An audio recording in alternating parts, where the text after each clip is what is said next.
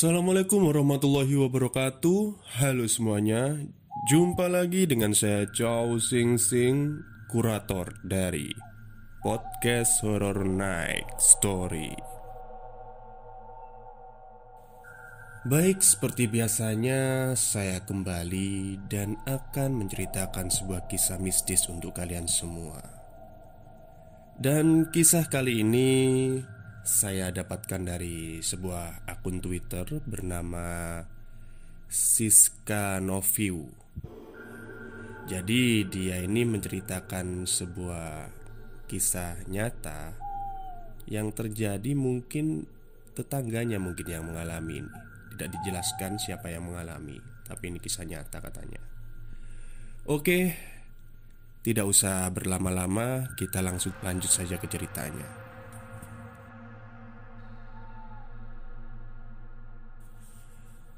Pak Rofik dan keluarganya baru saja pindah dari kota ke sebuah desa yang berada di selatan kota Jember. Kebetulan beliau adalah seorang dokter yang ditugas dan ditempatkan di sana. Pak Rofik diberi fasilitas rumah dan kendaraan sepeda motor untuk mempermudah kehidupannya di sana. Selama bertugas setahun di sana, Beliau memang menjadi dokter pengganti sementara. Ya, karena perannya sebagai pengganti dokter Bayu selama setahun di sana. Akhirnya, pihak desa memberikan rumah yang sudah tidak pernah ditinggali oleh pemiliknya. Entah si pemilik ke mana, namun rumah itu sudah diamanahi untuk ditempati oleh tamu desa jika berkunjung ke sana. Nak Rofik, ini kunci rumah jenengan. Nanti ada sepeda motor, biar diantar Tarpin ke sana. Ucap Pak Lurah. Pak Rofik yang saat itu senang dengan sambutan warga di sana menjadikan dirinya semakin semangat untuk mengemban tugas menjadi dokter puskesmas Ya, walaupun hanya setahun. Tiba di ujung jalan, Pak Rofik beserta istrinya melihat sebuah rumah yang jarak antara rumah warga dan lainnya cukup jauh. Kurang lebih berjarak 50 meter. Rumah itu terlihat sendiri. Hanya Mbah Jainul yang menjadi tetangga dekat mereka. Saat memasuki pagar rumah, hawa aneh terasa. Yah, kok perasaanku nggak enak ya?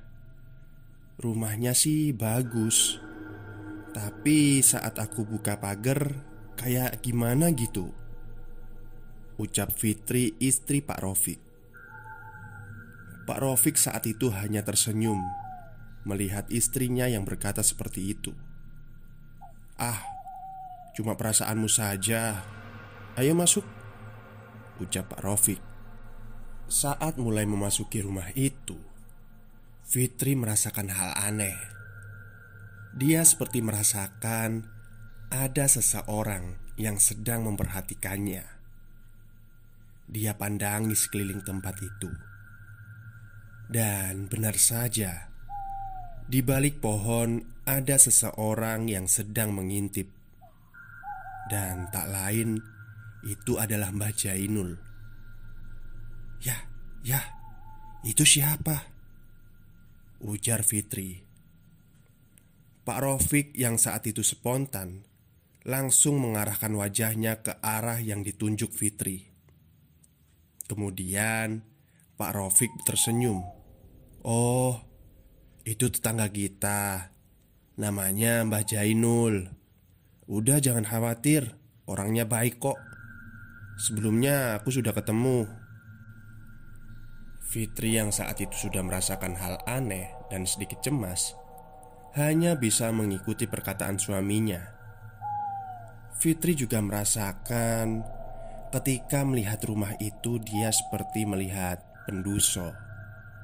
Penduso itu Itu loh yang biasanya dibuat ngangkat mayat di makam Ya itulah Jadi Bu Fitri ini melihat rumah itu seperti angker gitu ya. Oke, besok kita mulai menata ruang dan membersihkan rumah ini ya. Karena kemarin kamar di atas sudah aku rapikan dan dibersihkan. Kita bisa tidur di sana, kata Pak Rofik. Fitri saat itu hanya bisa mengangguk-ngangguk dan tersenyum, dan sedikit sekali mengeluarkan kata-kata. Keesokan harinya, Pak Rofik berangkat ke puskesmas hanya Fitri sendiri di sana. Dia memulai aktivitas untuk membersihkan ruang bawah dan halaman. Namun, ketika dia membersihkan halamannya, tiba-tiba Mbah Jainul menghampirinya. "Duk, sedang bersih-bersih ya? Mampir ke rumah." Kebetulan saya tinggal dengan cucu saya. Dia sudah mau lulus SMK sebentar lagi Ucap Bah Jainul. Fitri yang saat itu ragu-ragu Akhirnya memberanikan diri untuk menghampirinya. Nggih bah Kenalkan saya Fitri Istrinya Pak Rofik Ucapnya dengan senyum. Fitri memang bukan orang yang gampang dekat dengan orang lain. Sifatnya yang pendiam dan susah ditebak. Menjadikan dirinya agak dijauhi oleh orang-orang yang mengenalnya. Usai perbincangan itu Fitri mendengar ada suara benda berjatuhan di dapurnya. Mbah Jainul yang saat itu terkejut Hanya terdiam Dan memperhatikan lurus ke arah jendela dapur. Fitri yang saat itu juga mendengar Langsung berlari Dan melihat apa yang sedang terjadi. Saat tiba di dapur Dia melihat peralatan di dapurnya sudah bergeletakan di tanah. Dan ada juga yang pecah. Memang sedikit aneh Apa yang terjadi sesungguhnya Pikiran Fitri mulai liar saat itu.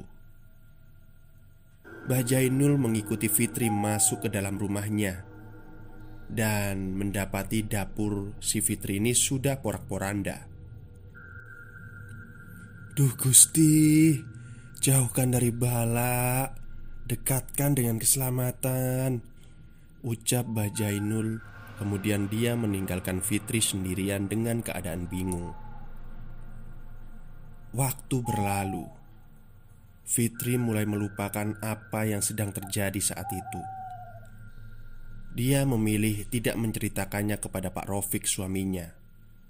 Karena melihat kondisi suaminya yang sangat letih saat itu. Tidak memungkinkan untuk menceritakan kejadian di luar logika Pak Rofik bukanlah tipe orang yang percaya pada hal gaib Namun Setelah kejadian itu Hal serupa juga sering terjadi ketika waktu akan memasuki ba'da maghrib dan hampir subuh.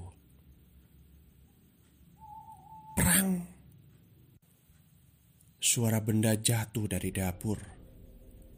Fitri yang saat itu terkejut langsung bangun dari tempat tidurnya. Pak Rofik yang saat itu tertidur pulas, ia tinggalkan. Fitri dengan pelan-pelan turun ke bawah. Dia perhatikan tiap sudut rumah itu. Aneh, mengapa seperti bukan rumahnya saat itu? Seperti asing baginya saat turun ke bawah. Dia mencoba menghidupkan lampu, namun lampu dengan sendirinya tidak ada satupun yang bisa menyala. Untung saja ada senter yang memang digantung pada tembok tangga. Ya, untuk jaga-jaga saat mati lampu atau kondisi darurat lainnya. Ia mengambil senter itu dan mulai menyorot tiap sudut ruangan.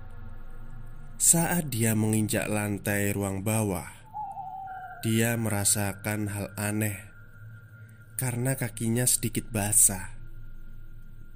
dia tetap menyoroti setiap sudut ruangan dan bergegas ke arah dapur.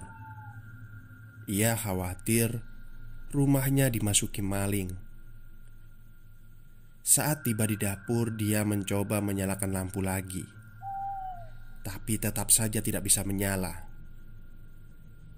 Lampu senter tiba-tiba konslet, dan tidak disadari Fitri, sesuatu berdiri di belakangnya. Akhirnya lampu senter menyala. Namun ada sesuatu yang membuat mata Fitri terbelalak. Ketika senter menyorot ke sudut kanan dapur, dia melihat ada sesosok pocongan, hanya separuh badan, dan bagian badan bawahnya tenggelam di lantai.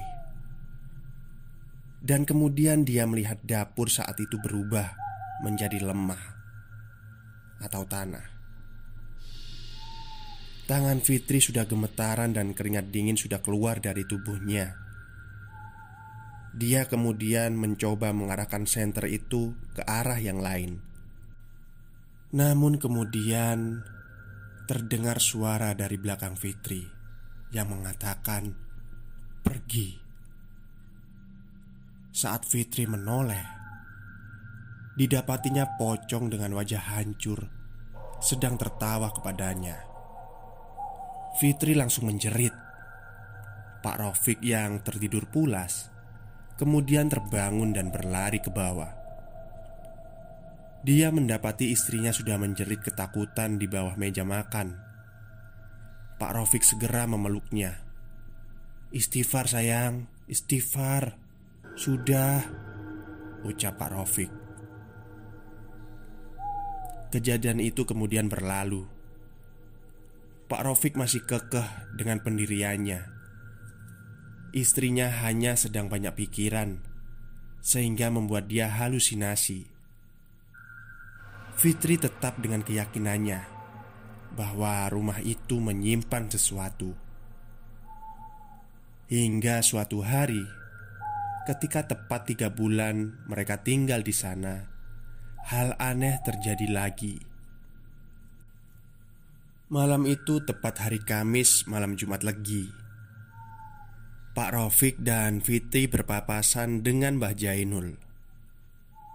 Mbah Jainul yang melihat Fitri seketika berkata, "Nanti jangan turun ke bawah sampai pagi hari ya. Hanya ngasih tahu aja biar selamat." Ucap Mbah Jainul. Malam pun tiba. Pak Rofik merasakan pundaknya sangat berat sekali. Hal itu dia rasakan mungkin penyebabnya hanya pikiran. Memang, selama ini ada sedikit masalah di puskesmas. Belum lagi di rumah, yang hampir setiap hari dengan Fitri selalu berdebat karena hal sepele. Sayang, Buatin teh dong Tolong ya jangan manis-manis Ucap Pak Rofik Fitri yang saat itu di kamar Kemudian mengiyakan perintah suaminya Dia pergi ke dapur dan membuatkan teh suaminya Sunyi dan sepi Itu yang dia rasakan saat itu Dia melihat jendela yang mengarah keluar. Fitri terpaku dengan sesuatu yang memperhatikannya dari kejauhan. Dia tidak bisa melihatnya karena memang saat itu kondisinya sangat gelap di luar. Akhirnya, dia mengambil senter. Kemudian, dari jendela dapur, dia menyalakan senter itu keluar rumah. Dia terkejut karena dia melihat sesosok yang bertubuh besar dan berbulu sedang berlarian di halaman rumahnya. Akhirnya, Fitri bergegas mengambil teh dan hendak membawanya ke atas. Namun, tiba-tiba pintu dapur tertutup dengan sendirinya. Fitri terkejut bukan main Kala pintu tak bisa dibuka Dan kemudian Lampu dapur mati Untung saat itu dia memegang senter Tanpa dia sadari Teh yang dia bawa terjatuh Dan pecahan beling mengenai kakinya. Sayang Tolong sayang Sayang Buka pintunya, aku kekunci nih Ucap Fitri sambil mendobrak-dobrak pintu dapur. Perasaannya sudah tidak enak Dan kemudian dia melihat ke bawah Persis kejadian seperti waktu itu Lantai berubah menjadi tanah Kemudian Di sudut dapur dia melihat sesuatu keluar dari tanah tersebut. Sesuatu itu ternyata rambut, dan Fitri menjerit ketakutan lantaran dia melihat sosok yang keluar dari tanah itu berambut panjang dan wajahnya penuh dengan darah. Cahayu, ke sini. Aku minta darahmu sedikit. Kata sosok itu dengan mendekati Fitri Fitri hanya menjerit Dan memukul-mukul pintu Agar suaminya mendengarnya Sosok itu menghampiri Fitri dan meraih kakinya Aku udah lama gak makan darah. Sini Cahayu Darahmu kental. Bisa buat obat laparku selama ini. Tegas sosok itu. Kemudian pintu terbuka. Dan Pak Rofik Melihat Fitri akan ditarik sosok itu Ke dalam tanah Sontak Pak Rofik langsung menarik si Fitri Dan mengumandangkan azan Hal itu dia lakukan Agar sosok itu hilang dan benar saja, sosok itu kepanasan dan berubah bentuk menjadi siluman ular yang berlidah panjang. Kemudian sosok itu masuk lagi ke dalam tanah. Suasana kemudian kembali normal. Pak Rofik memeluk istrinya dan mengatakan, "Maafkan aku, sayang. Selama ini aku gak percaya sama kamu." Ucap Pak Rofik. Keesokan harinya mereka bertemu dengan Mbah Jainul Dan menanyakan sesuatu mengenai rumah yang ditinggalinya Dan Mbah Jainul bercerita Dulu rumah itu ditempati sama keluarga Yang garis hidupnya bejo atau beruntung. Pak Samiun namanya. Dia memiliki istri yang namanya Bu Khotimah Dan empat anak yang pintar. Saking beruntungnya hidup Dia sampai punya sawah Dan lahan di mana-mana Orangnya juga nggak pelit Dan suka memberi Petaka itu dimulai ketika dia memperkerjakan seorang pembantu di rumahnya. Namanya Warsina. Dia bekerja menjadi pembantu di rumah itu. Aku juga mengenalnya. Dia awalnya orang yang baik. Entah mengapa tiba-tiba dia menjadi seperti itu. Kabarnya dia iri dengan keharmonisan rumah tangga Bu Khotimah dan anak-anaknya Karena nasibnya tidak seberuntung mereka Warsina ini memiliki suami yang sudah mabuk-mabukan Dan bisanya cuma menghabiskan uang si Warsina Anaknya yang semata wayang juga nurun bapaknya. Jadi anak yang nakal. Tidak heran jika Warsina sering diperlakukan kasar oleh anak dan suaminya. Nah, suatu hari Pak Samiun itu niatnya cuma bercanda sama si Warsina.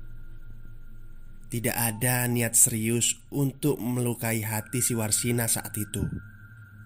Guyon lah istilahnya. Pak Samiun waktu itu bilang, "Oh alah Nana, seandainya kamu ini cantik, gak buruk rupa seperti itu, pasti kamu tak nikahi." Ucapan itu yang membuat Warsina sakit hati kepada Pak Samiun dan semua keluarganya. Ya, biasalah. Omongan menjadi balak bagi Pak Samiun. Si Warsina ini datang ke dukun terkenal di seberang desa. Dia meminta untuk membalaskan dendamnya kepada Pak Samiun dan keluarga. Akhirnya dia diberi sebuah buntelan yang isinya lemah atau tanah kuburan. Jadi tanah itu dikubur di dapur sama si Warsina tanpa sepengetahuan Pak Samiun dan keluarganya. Lemah itu membawa sial bagi Pak Samiun dan keluarganya usaha Pak Samiun tiba-tiba bangkrut dan tanahnya yang di mana-mana sudah dijual.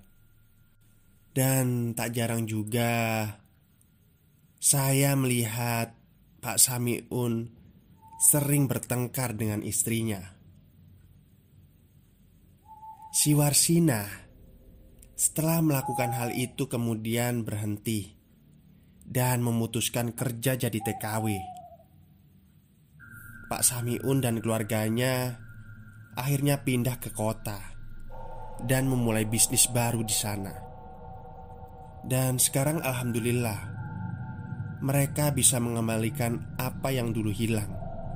Ya, istilahnya hidupnya kembali normal. Kemudian rumah itu dipasrahkan ke kelurahan sama Pak Samiun untuk dibuat singgah bagi para tamu yang berkunjung ke sini. Tapi tak jarang juga mereka melihat hal-hal yang aneh di sana.